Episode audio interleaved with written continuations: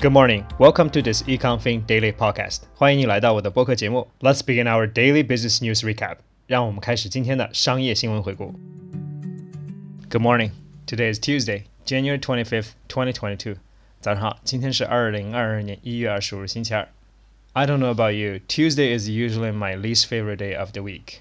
It's just over Monday, and the weekend is nowhere in sight. So let's get through this together. Let's begin our news report today. The first piece is from CNBC. Stocks mount stunning comeback on Monday, with Dow closing in the green after early 1,000 point loss. Stocks mounted a dramatic comeback on Monday as investors step in to buy beaten up tech shares following a sharp sell off earlier in the day. The second story is reported by The Street. Netflix problem isn't membership, it's what Disney has that it does not. Netflix growth has slowed. This sort of inevitable when you reach nearly 222 million global paid subscribers. More people will, of course, sign up for the popular streaming service. The Los Gatos, California company's subscriber base is almost twice as large as Walt Disney's Disney Plus and almost double the size of the US cable market at its peak. The third report is from Reuters. Dutch watchdog fines Apple 5 million euros for failure to comply on Apple Store. Apple was fined 5 million euros by the Dutch antitrust regulator on Monday for failing to comply with an order to open its App Store to allow dating app providers in the Netherlands to use alternative payment methods. The fourth story comes from the Wall Street Journal. Tesla countersues JP Morgan in fight over warrant. The automaker alleges the bank's dislike of Elon Musk is behind its 162 million lawsuit in November. The last piece of today is from CNN. Robinhood and Coinbase shares hit their lowest levels ever. The bloodbath in the cryptocurrency market is taking a gigantic toll on online broker stocks Robinhood and Coinbase. Shares of both companies, which each went public last year, slide Monday to new all-time lows before bouncing back. That's all for today's news.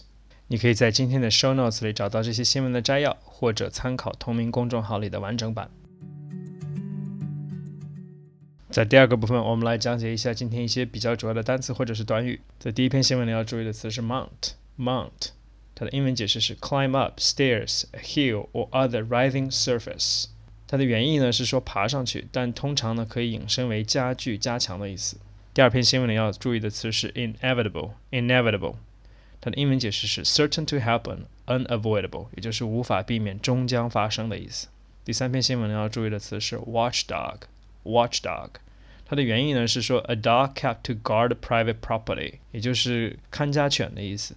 但在通常的商业新闻里，它会被引申为监管者和守卫者的意思。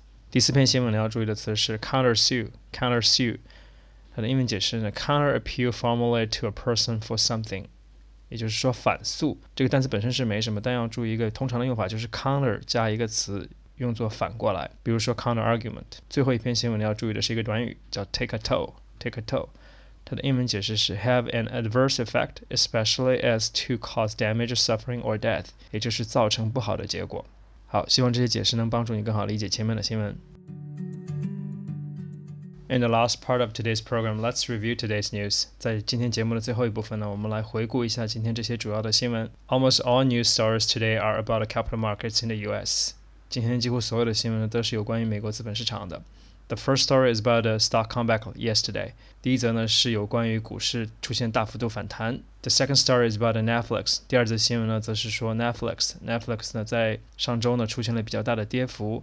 虽然说 Netflix 的增长比较缓慢，但 Netflix 现在拥有两亿多的全球用户，它的用户基数呢是 Walt Disney 的两倍。第三则新闻呢则是有关于 Apple 的。苹果呢被荷兰监管机构处罚了五百万欧元，是因为 Apple 呢不允许别的支付方式在它的平台上。第四则新闻呢，则是有关于 Tesla 的。Tesla 现在向 J.P. Morgan 提出了反起诉。